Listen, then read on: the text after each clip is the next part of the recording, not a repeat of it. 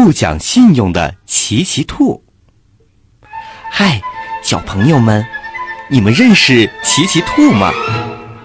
奇奇兔是谁呢？奇奇兔呀，是一只长得特别可爱的小白兔。可是它呀，却有点不讲信用。为什么说它不讲信用呢？听了故事你就明白了。那天，奇奇兔正抱着他最喜欢的布娃娃在家门口玩儿。这时候，他看见小灰兔佳佳走过来了，手里还拿着一根又大又漂亮的胡萝卜。胡萝卜，奇奇兔一看见胡萝卜，口水都快流出来了。于是他走过去跟佳佳说：“佳佳，这个胡萝卜能给我吗？”佳佳没答应。当然没答应了。小兔子都是喜欢吃胡萝卜的。再说，佳佳只有一根胡萝卜，要是给了奇奇兔，它自己就没有了。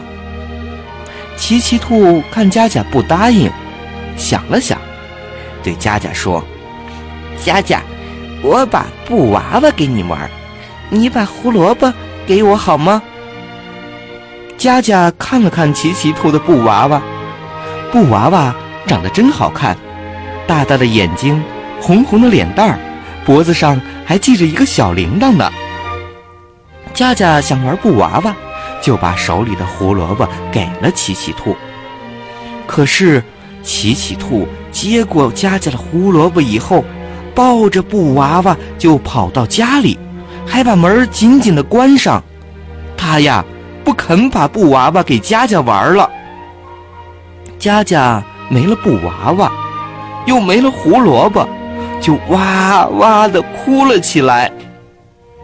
小朋友，你们看，奇奇兔这么做对吗？当然不对了。奇奇兔这么做，就是不讲信用。答应了别人的事儿就要做到，要不然就不要答应别人嘛。后来呀，奇奇兔的妈妈批评了奇奇兔。